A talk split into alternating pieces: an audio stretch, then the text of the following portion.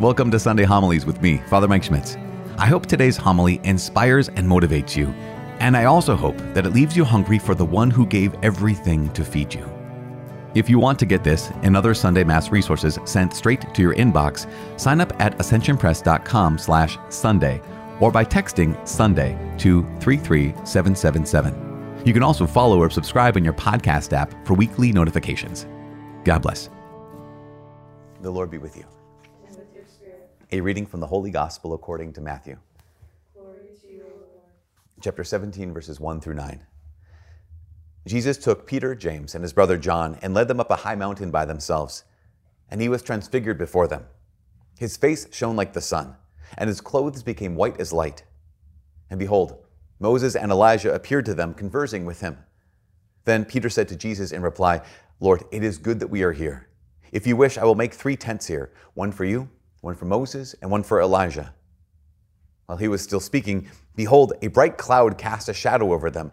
Then from the cloud came a voice that said, This is my beloved Son, with whom I am well pleased. Listen to him.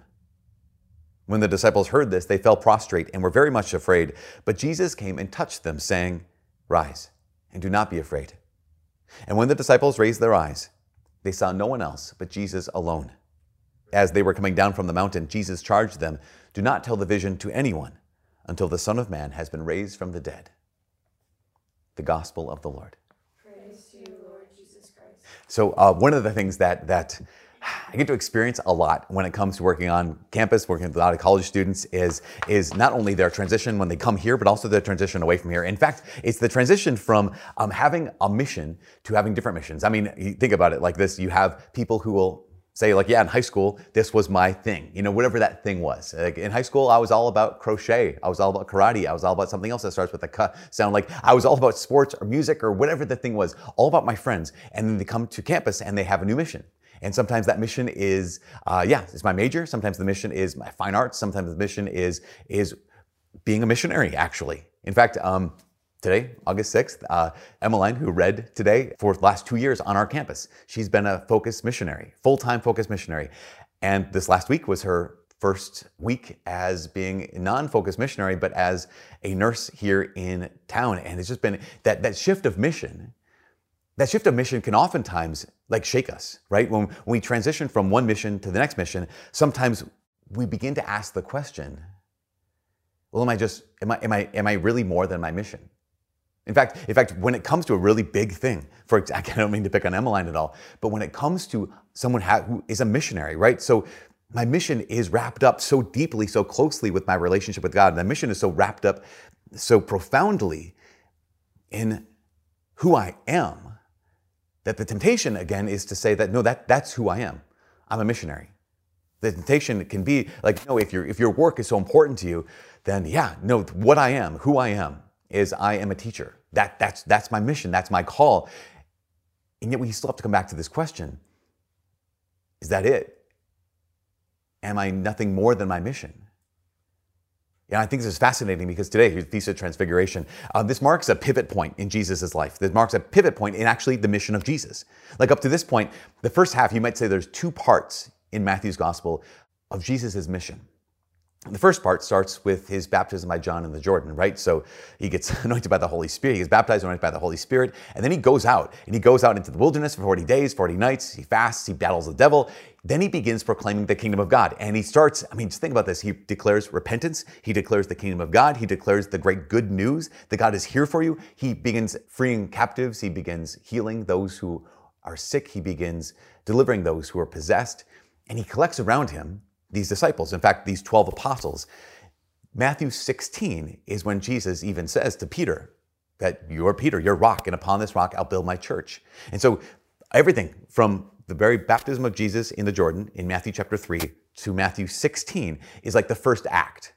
And then here, the transfiguration, Matthew 17, is the beginning of the second act. Jesus' mission. It's the same mission, but it's the second act of his mission.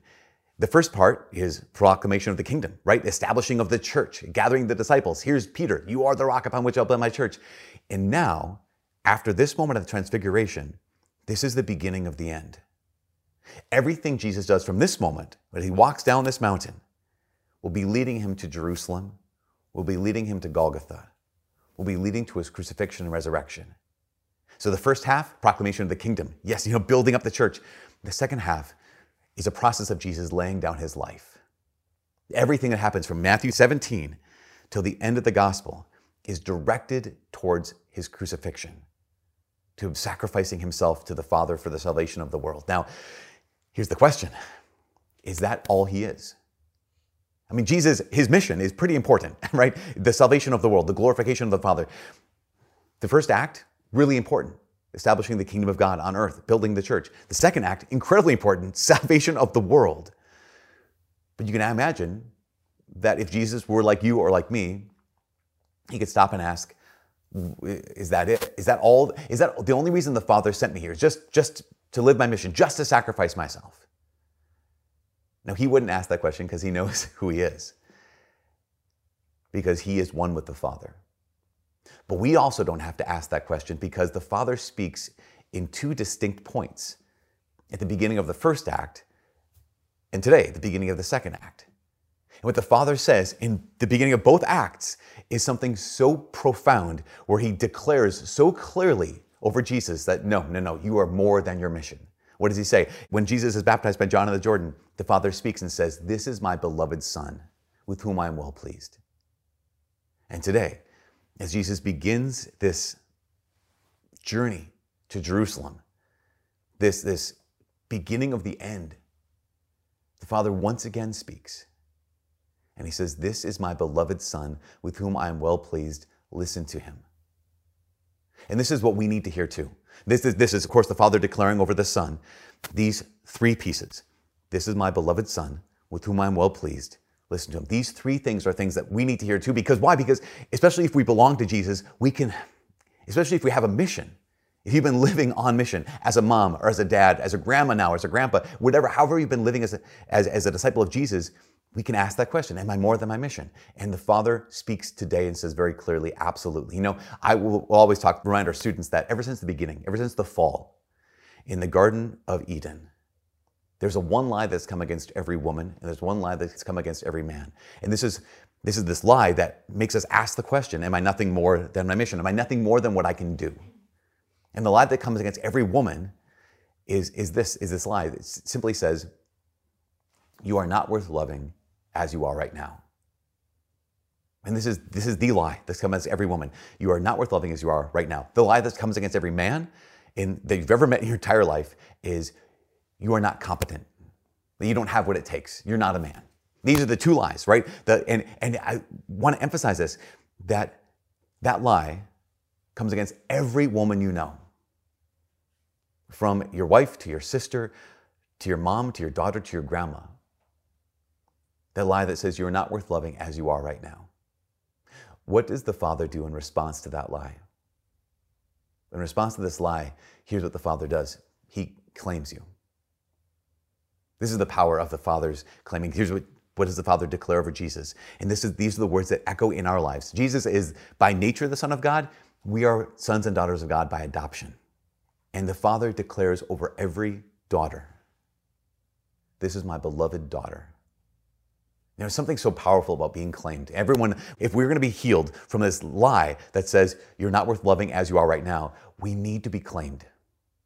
Because there's, because there's a, the pain of not being claimed, right? There's the, the there's the, the, the pain of, of like maybe you're tolerated but not loved. You know, there's a story in 2 Samuel about King David. If you go back to David's life, David has a lot of good qualities, he has a lot of flaws. David has some, some incredibly egregious sins in his life. But overall, David's a pretty good king. He unites the 12 tribes of Israel, he establishes the kingdom for the first time ever.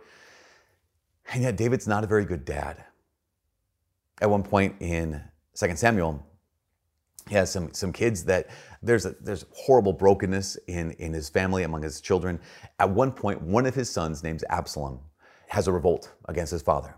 Basically, he gathers a bunch of people and he tries to kill his father. He tries to usurp his throne, fights against him actually in battle. Now, the entire time, if you've ever paid attention to this, the entire time, David doesn't want his son to die. He cares about Absalom. But if you notice this, the whole time, whenever David refers to Absalom, for the entire story, he never calls him his son. He says, he calls him Absalom. He calls him the youth. He calls him the young man. He calls him the boy Absalom. But he never claims him. In fact, it's only in 2 Samuel chapter 19 when the news that Absalom is dead. David asks, Is, is young Absalom safe? Is the boy safe? And they say, No, he's, he's, he's dead. And in 2 Samuel chapter 19, David goes up over the gates to the city of Jerusalem. And for the first time in the entire Bible, David cries out, My son, my son Absalom, my son, my son, my son, my son. Absalom is finally claimed as a son, but he's only claimed as a son in death. And you can imagine the incredible power of the wound of that, that, that wound of like, okay, yeah, you're tolerated here. Yeah, I care about you, but I don't claim you. It's, it's kind of like the idea of um, what do I have to do to get claimed?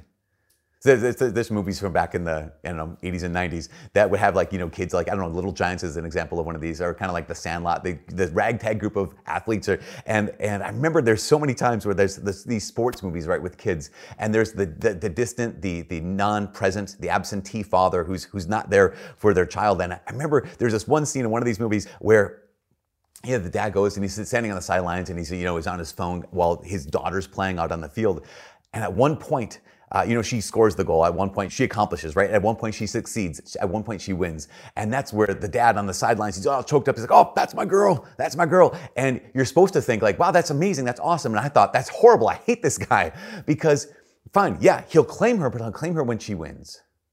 And that's the lie. You're not worth loving as you are now.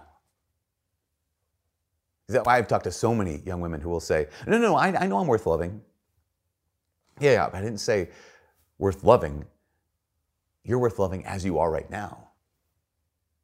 Like you don't have to win first. You don't have to do anything. You're just claimed by the Father. That, that you're actually wanted. To know that you're chosen. That's why it's so powerful that the Father claims Jesus at the moment of his baptism. He declares it out loud. I mean, he's already claimed him, but Jesus hasn't done anything. He hasn't, he hasn't lived mission yet, right? He hasn't been on mission. He's for 30 years he's been living this silent life. And even then, the Father says, This is my beloved Son with whom I'm well pleased. And this is the thing that we have to get into our hearts. Are you more than your mission? Yes. What are you? You're claimed. The Father speaks over you it says, This is my beloved daughter. This is my beloved son. And that's the only thing, that is the only thing that will kill that lie that says you're not worth loving as you are right now. But that goes on further, right? Because the Father declares over Jesus at the Jordan River and at Mount Tabor, He says, With whom I'm well pleased. And this is the thing for every man, right? The lie that comes against every man is that you're not competent, you don't have what it takes, that you're not a man. And there's, and there's something great about being claimed, right? There's something incredibly powerful about being loved. But this is the remarkable thing. I think it's, it's great that the Father doesn't gush over the Son. He claims him, he loves him. But even more, he goes on to say, with whom I am well pleased. And there's something so powerful. I think every man knows this that, yeah, to be beloved is good. But every one of us, we want something more. We want our Father to be able to say, You have what it takes. We need our Father to be able to say, You're competent, to be respected. There's this incredible book by a man named Emerson Eggerichs. It's called Love and Respect. And in the book, he has a number of theses. But one of his theses in his book is that while both men and women, we both, we all need to be loved and respected. He says that if you were to ask men to rank, like, would you rather be loved by your wives than respected? He says the vast majority of men will say that, yes, I want to be loved by my wife, of course. But if you really came down to it, I'd rather be respected by my wife than loved. Of course, we all want both, and, and everyone's different. That's kind of really broad strokes. It's kind of a big generalization. But I will share that with so many men, and they're like, yep, that's exactly it. Not that they don't want to be loved by their wives, not that they don't love and respect their wives, but they say there's something so powerful that when my wife looks at me and she says, Yeah, I know you. Listen, I know your weaknesses. I know your strengths. I know how great you are. I know you on your white horse, and I, and I know you down in the ditch. And I got to tell you, you're a good man. Every man I've talked to, they'll say, That does something to my heart. When this woman that I love more than anything in the world looks at me and she says, You're a good man. I respect you. You have what it takes. Says that that makes me want to be that good man even more. It's just it's, there's something to be claimed. Yes, we need to be claimed, but even more as human beings, men and women, to be respected is something that all of us need. And so here, what does the Father do? The Father says, "You're my beloved Son, with, with whom I'm well pleased. I'm claiming you, and also I need you to know this. I need you to know that I respect you." And this is this is it is one thing to be loved. Because so often, you know, how God loves us. God doesn't love us because we're good. He loves us because He's good. But to also say, with whom I'm well pleased, means that the Father looks at you and says, I see something in you that brings joy to my heart. Think about that. What if you believed that? that when the Father looks at you, he says, I see something in you that brings joy to my heart. With you, I am well pleased. That you are not only claimed, you're respected, then you're not, you're not only loved, there's something more here. You're trusted. And that's the third thing the Father says. I love this because, you know, he, the Father doesn't say this at the Jordan River. The Father says this on Mount Tabor. This third piece he claims him. Yes, you're more than your mission. This is my beloved son, with whom I'm well pleased. Yes, you're respected. But then he says, listen to him. And in that, I just think this is something so powerful where the father looks at his son and he trusts him. That he points to his son, hey, listen to him. And there's something, again, so, so healing for our hearts to realize that what would it be like if the person you respected the most, you loved the most, that you thought was, yeah, this is the person, this is the being, this is my, maybe my mom, maybe my dad, whoever the person is, this teacher, this coach, this person who means so much to me, that they were to say, actually, I trust you. So, hey, you guys, listen to this person because I trust them. I remember talking with a, a, Protestant pastor a number of years ago, and, and he talked about how he had led a mission trip into a, a dangerous, kind of violent third world country. And he was talking about all of the ways he had to keep all the people safe and the ways in which they were doing a lot of really, really important missionary work. And at one point, uh, he mentioned that his father was on his trip with him. His mom and his dad was there. We're both there. And I said, wow, what was that like to have your dad on a mission trip with you, where like you get to tell him what to do? And he said, he said it was so incredible because my dad kept coming to me and saying, hey, Ryan, what do you want me to do next? And in a place of danger, my dad would come to me and say, Ryan, how can I help? And he would take directions for me in this sense of it, he's like, no, I still know he's my dad. Like my dad is really competent. My dad, he knows he has what it takes. My, I respect my dad. But my dad was pointing to me, all the other people who were journeying with us. My dad was saying, essentially, with his actions, with his words, hey, listen to my son, because I trust him.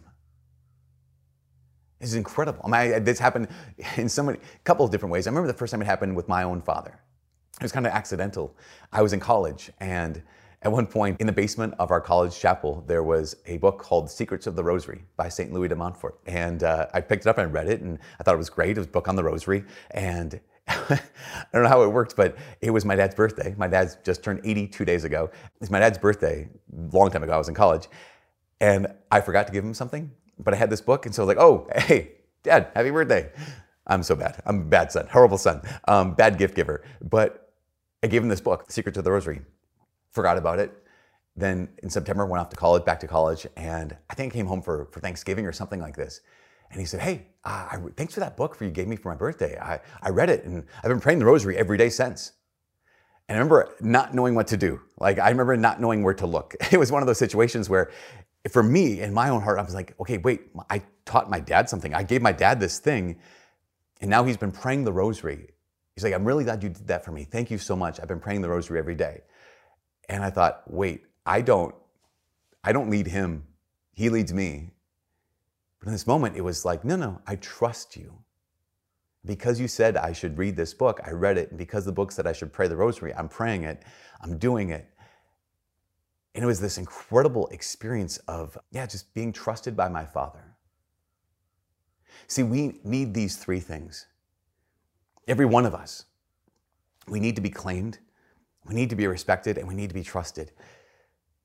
And the incredible news is what the Father declared over the Son that this is my beloved Son with whom I am well pleased. Listen to him. He declares over you that when we find ourselves, this is the last thing, we find ourselves in this place of fear, wondering, Am I just my mission? Am I more than my mission? Am I just here because the Father needs me to get a bunch of stuff done? That we need to hear these words from our Father. You are my beloved child with whom I'm well pleased. And then pointing to you and saying, Actually, I trust you. So listen to her. Listen to him. We have to, we have to know this. And if we're wondering how deep this goes, again, this is the beginning of the second act. Where does the second act end? It ends on the cross. And on the cross, what does Jesus say? Jesus says, essentially, every time you look at the crucifix, you hear Jesus saying, This is what you're worth. You are worth loving right now. Every time you look at the crucifix, you hear St. Paul echoing, saying, Hey, husbands, love your wives like Jesus does right now on the cross, respected.